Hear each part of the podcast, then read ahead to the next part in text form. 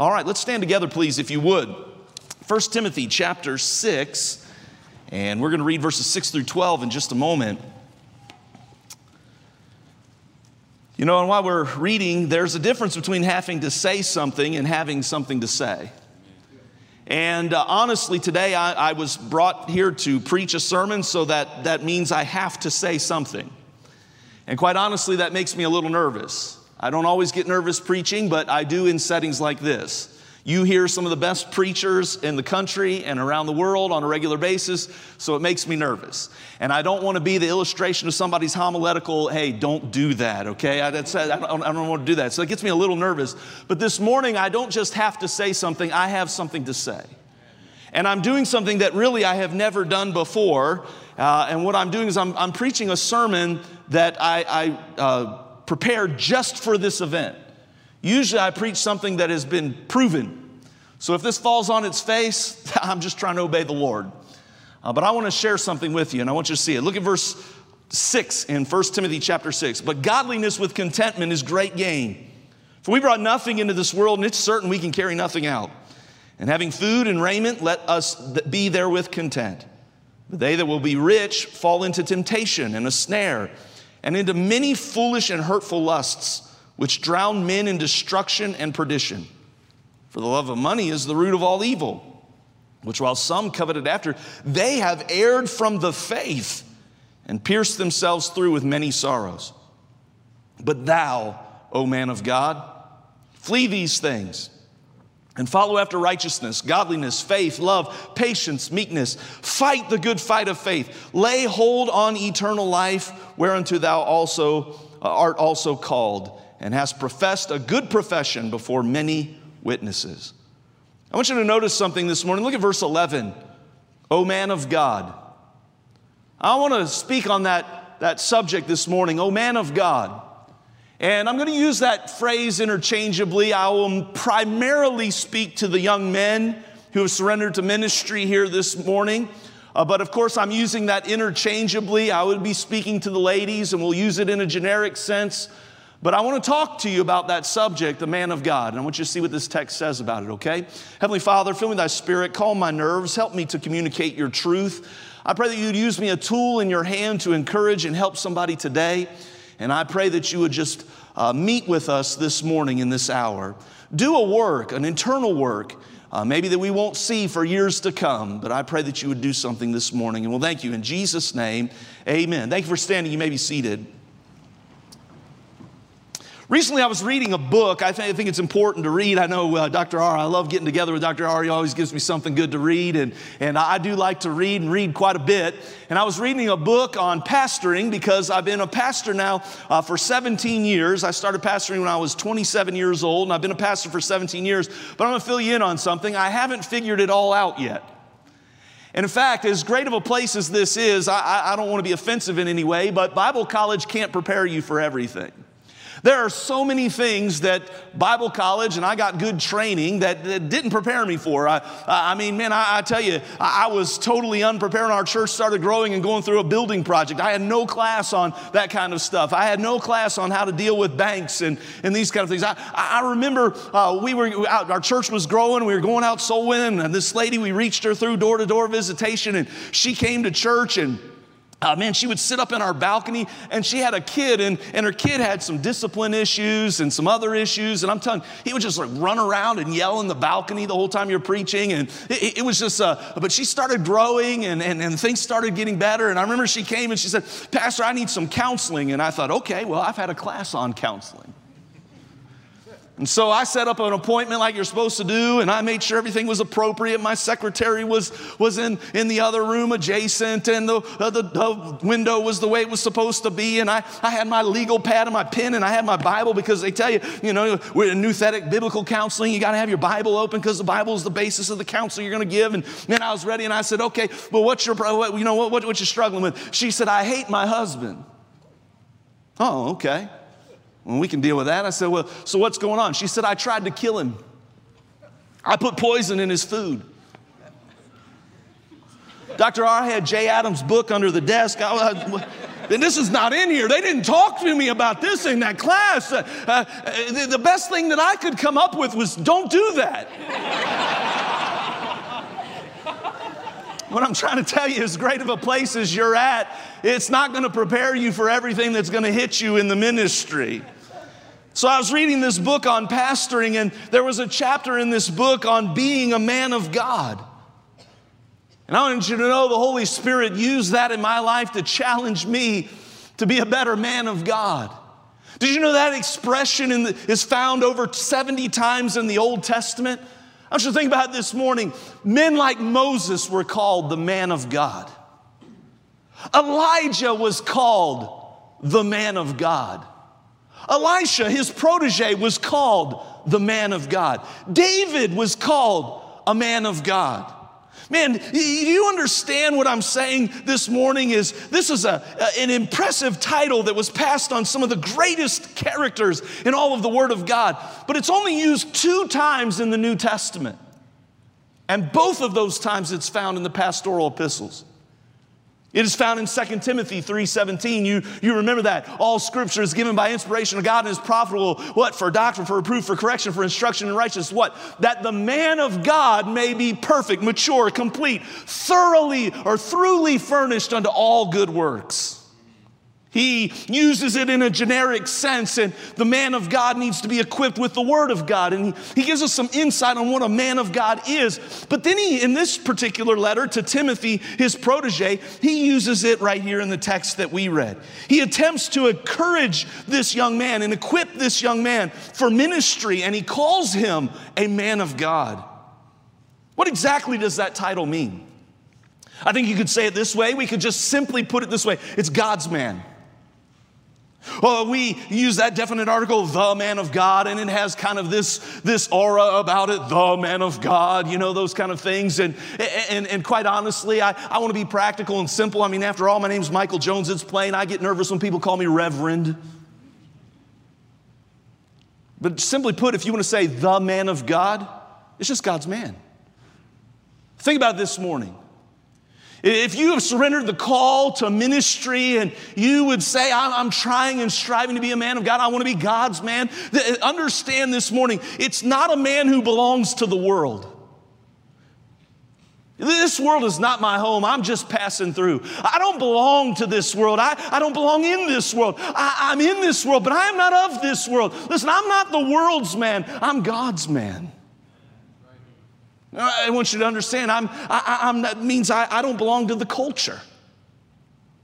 Because I appreciate all of the stuff that uh, good books that are being written, and we're engaged in a battle in our culture. And I'm trying to equip the parents of our church to deal with some of the issues of our culture. Again, I'm just telling you, I am not a product of this culture. I am not the culture's man. I am God's man.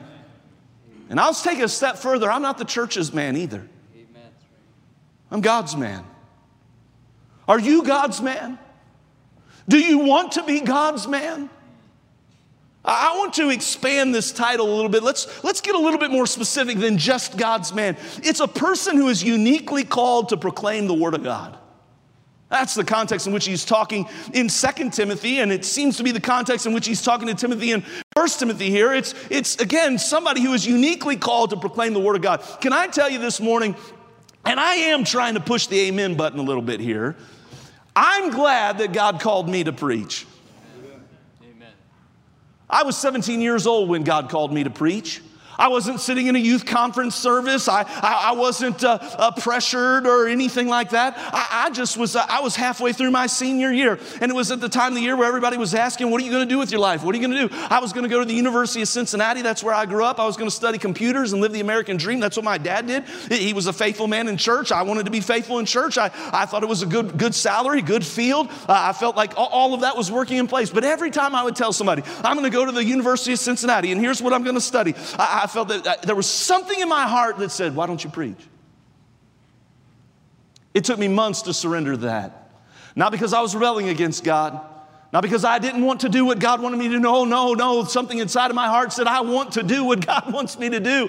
But I had been grown up in church all my life. I had been to youth conferences. I've been to youth camps. I had seen platforms filled with people who said that they were going to serve God with their life. And, and they testified and they filled out cards and they did all that. And they did nothing for the Lord Jesus Christ. And I did not want to be another casualty like that. I said, if I'm going to do it, I want to do it. I finally surrendered to God, decided to preach. My pastor gave me an opportunity. It was a crazy thing. Two weeks after I surrendered to preach and made it public in my church, I was preaching on a Sunday morning in a local church in the Cincinnati area. It was crazy. I could tell you more about that. They should have never let me up there with that Bible preaching anybody. But I was preaching and I tried my best. And I remember I would get by my bed and I would kneel there and I would pray this. I would say, God, help me to be a yelling preacher. You say, Why'd you want to be a yelling preacher? I liked preachers who yelled. Why? It keeps you awake. I, loved the energy that some of these guys brought, and I thought, how do you do that? I mean, brother Bert, how do you how do you get up there and do that? And, and I remember it, it, after a while, I started yelling, and I've been yelling at people ever since. I remember when God called me to preach, our church ran about a thousand people. My pastor would let me preach sometimes. I don't know why he would do that. I mean, 17, 18, 19 years of age, he'd let me preach in the service. And we would sit down on the front. And I was thinking about that when you had me sit here instead of come up here because I had three big fears when God called me to preach. Can I, I just be plain with you? My first fear was that my zipper would be down. I was terrified of that. You say, why? I've seen it happen. I've grown up in church all my life. I've, I've literally seen a pastor, and he was like, oh, no, oh, poor guy. And then when he finally figured it out, he just turned around, blushed red, and walked off the platform. I, I, literally, it happened in a church. So I check it about 4,000 times every time I. The other thing I was terrified of is falling up the steps. That's a horrible way to start a sermon. And I was kept looking at those steps, Dr. R, and thought, oh man. And after all these years and all the sermons I preach, I'm still scared about that. But on a more serious note, and those are legitimate concerns I had on a more serious note, my pastor pastored the same church for over 35 years. And I thought, how do you, how do you preach Sunday morning, Sunday night, and Wednesday night? What, what's going to happen? I'm going to, I knew how hard it was for me as a teenager to prepare a sermon. I thought, what am I going to do after all those years? Uh, how do you preach that much stuff? But you know what I, I, I, soon learned and I was soon taught? You know, if you preach your ideas and you preach your stories and you preach your tales and you preach your philosophy, you'll run out of stuff. You preach the word, as Paul told Timothy, you'll never run out of anything to preach. Preach the word. There are too many people that are preaching from the word or preaching about the word instead of preaching the word. And I, am just simply testifying this morning. If I can infuse a little bit of zeal to stoke your fire just a little bit, if God has called you to preach, let me tell you something. That is a great and wonderful calling that He has placed on your life. Timothy was in the long line of people dating all the way back to Moses, who were called the man of God. And I'm glad I can say, so are we. And that is a serious responsibility, by the way. That's why Paul said, rightly dividing the word of truth. I was reading a book on preaching, Dr. R, and the author said this I would not want to be sitting in the service and, and, and, imagine in my mind that the Apostle Paul was sitting out there and hear him stand up and say, That's not what I meant when I wrote that. It's a serious responsibility to handle and hold the Word of God. I want you to see here this morning, I want to give you the sermon as quickly as I can three distinguishing marks of a man of God. And the truth is, is this outline is found in just about every commentator you can read because it's so obvious right here in the text. I've got to hurry. Number one, a man of God is known by what he flees from. Look at what it says there. But thou, O man of God, flee these things. Now, when I see that, a man of God flee these things, that's about the last thing I would expect a man of God to do. When I hear man of God, I hear somebody who's bold. Man, I, I see Moses standing there going, Hey, I tell you what, if you're on my side, get over here. If you're on their side, get over there, and the earth is going to open up and swallow you. That's what I think about of a man of God. I think of Elijah being on Mount Carmel, the Super Bowl of, of gods, and he, and he stands up and he says, Man, if our God be God, let fire fall from heaven. And he was brave. I see David running into the valley with a, a slingshot against Goliath. I, I don't see these men fleeing and running away. But I want you to know this morning there are times when running away, yes, can be a mark of cowardice, but there are other times when it is a mark of wisdom. See, if you're going to be a man of God, you've got to be a fleeing man. See, the context that Paul is giving here is he's contrasting the man of God with those who were consumed with the love of money. Do you remember how it started out? Godliness with contentment is great gain. He goes on and gives that famous verse the, the love of money is the root of all evil. And he, he's talking about those kind of things. What he's saying here is he's saying that there is some, some things that you need to get away from. And he's dealing with materialism in this particular passage. He says, run away from that. You, you understand there is always going to be, and there, I'm sure there's some sitting in this room this morning, there is always going to be a Balaam. A Balaam who can be bought by the highest bidder. But a man of God says, I'm not up for sale. Listen, there, there, there's sitting in this very room, I'm sure of it, there's got to be a Judas sitting in this room that will sell out for 30 pieces of silver. But a real man of God says, I can't be bought and I won't be bought. Paul says you cannot be God's man and money's man at the same time. There's some other things we need to flee from. 1 Corinthians 6:18 says flee fornication. It doesn't say fight it. It says get away from it. A great example of that in the Old Testament is Joseph. Remember, he, he's being entrapped and ensnared, and, and, and, and, Potiphar's wife's got her clutches on him, and he comes right out of his coat. I'll, I'll never forget a preacher I heard said he lost his coat, but he kept his character. Amen. What did he do? He got away from it, he fled it. Amen. See, a man of God's a fleeing man. 1 Corinthians 10 14, Paul admonishes us this, and he says, Flee from idolatry. Oh, friend, we, we get that so backwards sometimes. We think, oh, well, I don't bow down to idols. And we, we got, we've got to understand that false ideas about God is idolatry. There are other things that we can place, put in place of God that we call idolatry. And I'm just telling you what I see out of a lot of younger generation folks is this some would rather have a clever mind than they would a, a holy life. And friend, I'm telling you, that's idolatry. So, what are you talking about? Okay, let me put it this way. Some people would, have, would rather have a, a persona of coolness than they would a, a, a persona of Christ likeness. So don't get me wrong. I, I don't, I, I, would hope that for a 45 year old guy, I'm, I'm sort of cool. My, my kids would tell you otherwise. Now, dad, just stop. Don't even try. But I, I'm telling you, this isn't baring my heart with you. Too, too many young guys are trying to be cool and trying to be accepted instead of trying to be like Jesus Christ. Paul says, get away from that stuff. Here's the admonition I'm giving you this morning spend your life running from the things that can and will corrupt you. That's what Paul is saying here. A man of God is a fleeing man. He spends his life running from the things that can and will corrupt you. And listen to me this morning material things can corrupt you. Did you see what the verse said? It says, Because of the love of money, many people have departed from the faith. Mm-hmm. I'll just testify this morning. I still remember that I remember in Bible college, the, I was 19 years old the first time I heard Paul Chappell preach.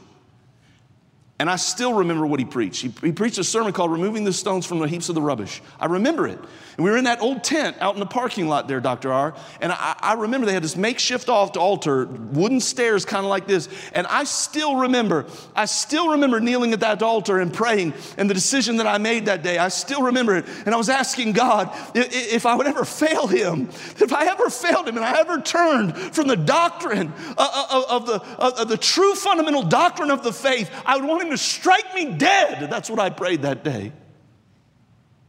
Too many people have sold out their soul. Get away from that. Being in the ministry is not having a nice house and a fancy watch and a fine car. And, I, and I'm not against any of those things, but I'm telling you, if in your heart you know that you're susceptible to those things affecting your walk with God, run away from it as fast as you can. Lust. I need not get into all of it this morning, but we know that pornography is a scourge on our society and is affecting so many of our young people, so many of the people in our churches, so many people in our ministry, so many people sitting right in this room. Run as fast as you can. Amen. And I'm telling you, listen to me, guys, listen to me. Bad ideas can corrupt you. I need to hurry. Number two, a man of God is known by what he follows after. Look what he says there. He says, Flee these things and follow after righteousness, godliness, faith, love, patience, and meekness. You see, he's saying while we're running from corrupting influences, we should be running towards spiritual virtues. We basically could break down Paul's list in verse 11 and talk about each one of these things. I'm certainly not going to do that in this context today. But basically, what we could just say this is Christ likeness. Robert Murray M'Cheyne said this It is not great talents that God blesses, as it is great likeness to Jesus. Can I just encourage you this morning? Listen, I know that Bible college is a busy time of life. I was involved in ministries when I was in Bible college was heavily involved in bus ministry, heavily involved in prison ministry. I did uh, teen Bible clubs. I, I was involved in a lot of things. I ended up teaching a Sunday school class while I was in Bible college. Did a lot of ministry things. And I'm thankful for the practical side of ministry that I received there. I also took my studies very seriously. I also, like many of you, had to pay my bills. I, I understand there's a lot of things going on, but listen to me, listen to me, listen to me. This should be a serious time in your life where you are learning how to walk with God. One of my dearest friends in the ministry, I graduated in the same class with me, he texted me early this morning, said, I'm praying for you today. I remember seeing him getting up at the crack of dawn so he could spend time with God. Listen, friend, if you're not learning how to pray, right now, you're missing it. If you're so focused on passing a class that you're not getting to know Jesus, you're missing it. E.M. Bounds said the church is looking for better methods, God is looking for better men. And I'm warning you you will not be more like Jesus just because you're in the ministry. Read the Old Testament. You will find that there were some Old Testament, Testament priests that had calloused hearts to the holy things and they were just doing their job. There's nothing wrong with doing your duty. There are many things about my work that I have to do my job. I'm telling you, I, I, I, fear sometimes. I was just challenging our staff just yesterday morning. I was telling them, listen, let's not get so busy doing things for Jesus that we stop doing things with Jesus. I'm telling you this morning, positional holiness has been preached and it should be preached. I, am about to get a little happy and I know I need to come in for a landing here, uh, but, but listen, I, I got saved 38 years ago. And you're like, man, dude, you are so old. I know it.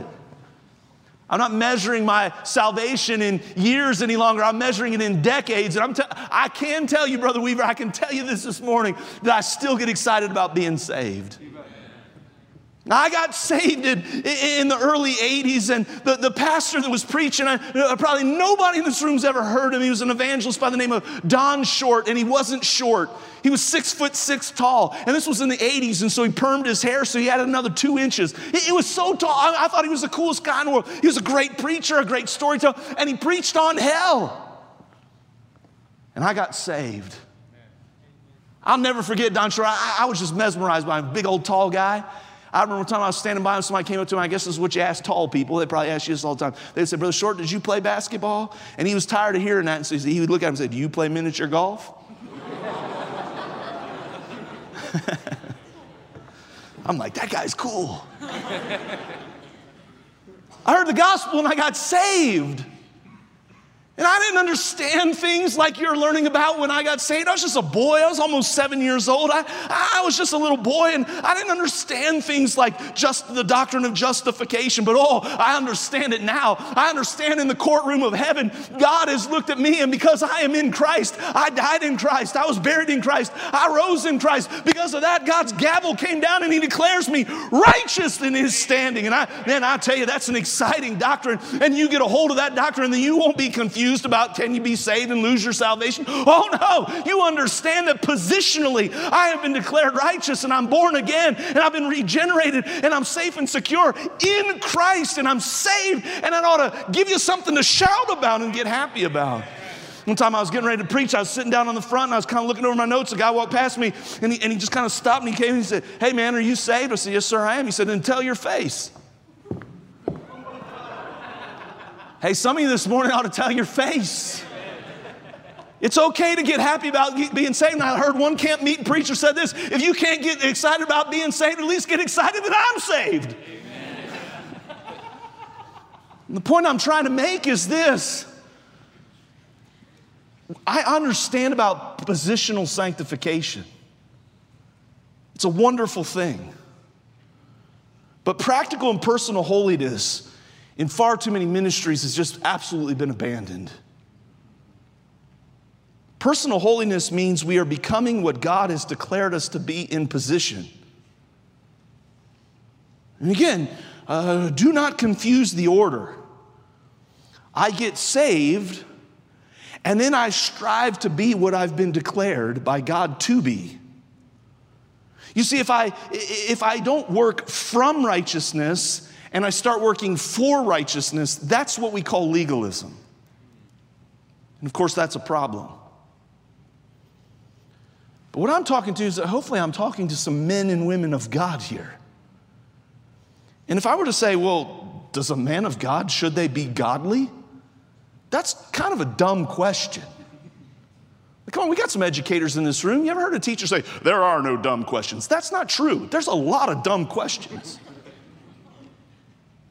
Does a man of God need to be godly? That's a dumb question. That's like asking, does a brain surgeon need to be intelligent? I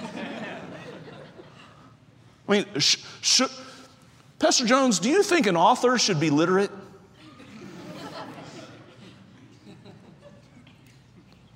Should a man of God be godly? Charles Haddon Spurgeon said this true and genuine piety is necessary as the first indispensable requisite. Whatever call a man may pretend to have, if he has not been called to holiness, he certainly has not been called to the ministry. That's what Spurgeon said. Now, I read lectures to my students and I stopped reading it, Dr. R, when he said that a man of God, if he's called, will have a barrel chest. I looked at my bird chest and I put that book up. I didn't finish reading lectures to my students, but I agree with this statement. Listen to me, guys. If you are not a great preacher, but you are godly, people will listen to you. They will find you interesting because you walk with God. I remember in Bible college, great preacher of yesteryear, some of you might not even be familiar with this name, a man named Lee Roberson. God used him to build a, a mighty church in Chattanooga, Tennessee. And I remember he came and the president of our college allowed preacher boys to come by and talk to him. And he was sitting in a chair like this up on the platform, Brother Bert, and I, I came up with him. I don't know if people still do this or not, but it was kind of a thing to get preachers to sign your Bible. The other day, I was looking at my old Bible from college, all these signatures from all these great preachers, many of them in heaven now. I remember I came up and had him sign my Bible, and I, I knelt down by the chair next to him like this. And it was probably presumptuous. I probably shouldn't have done it because there was another long line of, of kids coming. But I just said, Dr. Dr. Roberson, would you pray for me? I want God to use me. Would you pray for me? And I remember he put, he put his arm around me. And some of you will remember he had those old arthritic fingers and he, he's an older man and he put his arm around me and he prayed. And he didn't pray long. I mean, there were other people waiting. He just prayed for a few seconds. But I was sitting there and, and I'm telling you, I, I'm not trying to be hooky spooky here. But I could sense the, I thought, man, this, this guy has walked with God this morning. This man has spent time with God Almighty, he's praying for me.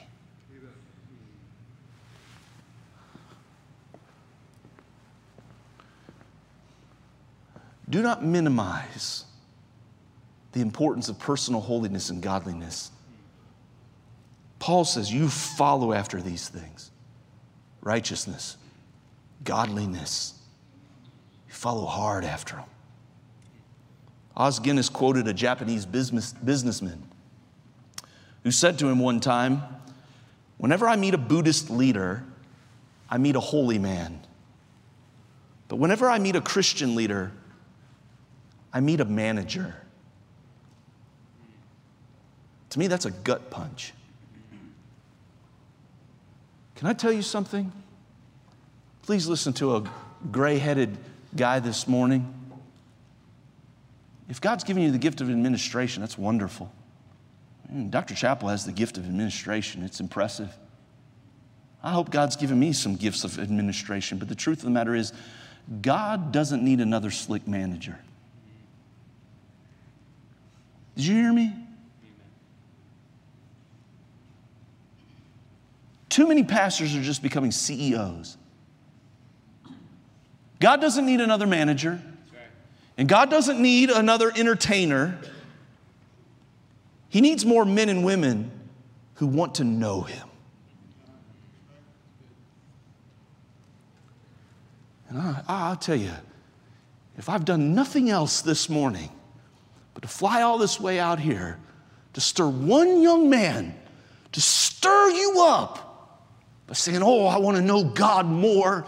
I want something to burn in my breast. I want to know God more than I know Him today. I want to know more of Him because if I know more of Him, I can be more like Him. Amen. I prayed, stirred up in just one, just one today. Because a real man of God is known for what he follows after. Let me give you this and I'm done. A man of God is known by what he fights for. Verse 12 fight the good fight of faith. I'll tell you, we started off by fleeing, but I will remind you that every faithful preacher is a fighter. So I'm a gristled veteran by now. I'm a middle aged man. I've got some things under my belt. And like any other pastor who's served for a considerable amount of time, we've all got war stories.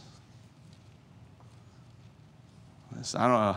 I, if I had time to sit down with you, I could tell you and show you some scars. Things that have happened that have hurt me, battle wounds. I could tell you some crazy stories. That really happened. Oh, that happened. I could tell you some stories. But you know what else I could tell you? I could tell you of great victories. Yes. Let me just tell you what God has done. How God won this and how we took that hill, how that person got saved and their life was changed, and man, how God did this in our church. And man, I can tell you war stories of battles and victories. But I just remind you again that Nehemiah, he had a sword in one hand and a trowel in the other. And as Jesus taught us, he was building and battling. I just listened to that sermon here recently that Curtis Hutson preached on building and battling. I needed it. It was, was helpful to me. I just want to say this as I'm coming in for a landing. It's sad when Christians spend so much of their time fighting that they have no time to build. I'm not trying to be like a compromiser here today, but I'm, I'm, I'm old enough that my generation is kind of stuck in the middle of all this stuff. I'm old enough that technology is not that big of a deal to me like it is to some of you. But I'm young enough to where I'm not freaked out about it like some of the really old people. But I'll tell you what bothers me more than just about anything are all these Twitter wars. Stop all this junk. Did you hear what so and so said? Did you see what they posted and this and that? And man, you need to build a social media presence. Man, that's not the fight I need to fight.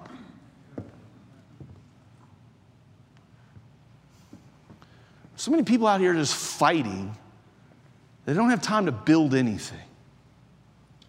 But I want to take it a step further. If we don't fight, what we have built will be taken away from us. So I guess I'm just trying to remind you of, of, something I hope you're being taught here, and I believe that you are, because I believe uh, this place has a good balance to it. Listen, there are some hills, don't, don't miss this, there are some hills that are worth dying on. And I hope you know what those hills are. There's too many people say, well, that's a non essential, when, when sometimes it is. And there's some people that, that, that want to fight and claw and carry on about all kinds of things that, that aren't. And, and it's sometimes that's why you need discernment because you need to know what is something I need to fight for. Because there are some hills worth dying on, and there are some hills that's not worth dying on. But I will say this really, the fight, I think the greatest fight is fleeing corruption and following after God. That's, that's a constant battle constant fight. I hope I've helped you today. I like to ask some questions. Anytime I preach, I like to ask questions because I think questions stir our conscience and make us think a little bit and help us apply what we've heard. Because we're not supposed to just be hearers of the word, we're supposed to be doers of the word. So here's a question for you What are you known for? A man of God should be known for some things. What are you known for? You known for being a really good basketball player? You known for having a cool car? You known for having designer clothes? You known for being the prettiest girl on campus? What are you known for? I hope somebody would say, I want to be known as God's man? Well, we can define that. Do you run from things that can and will easily corrupt you? You know, the truth of the matter is, in this invitation time, some of us need to fall on our face and say, God, help me. Help me to run. To run like the wind from things like materialism and bad ideas and philosophies, lust, and passions. Are you taking time? Here's my second question Are you taking time to be holy? There's an old hymn, Take Time to Be Holy. You know why we sing that sometimes? Because it does take time to be holy. And you should be developing that right, right here in these good days. Are you learning right now how to walk with God? I was just challenging one of my teenage daughters. Please learn how to pray right now. Learn how to pray when you're 15, 16, 17 years of age. Learn how to walk with God. Number three, what are you willing to fight for?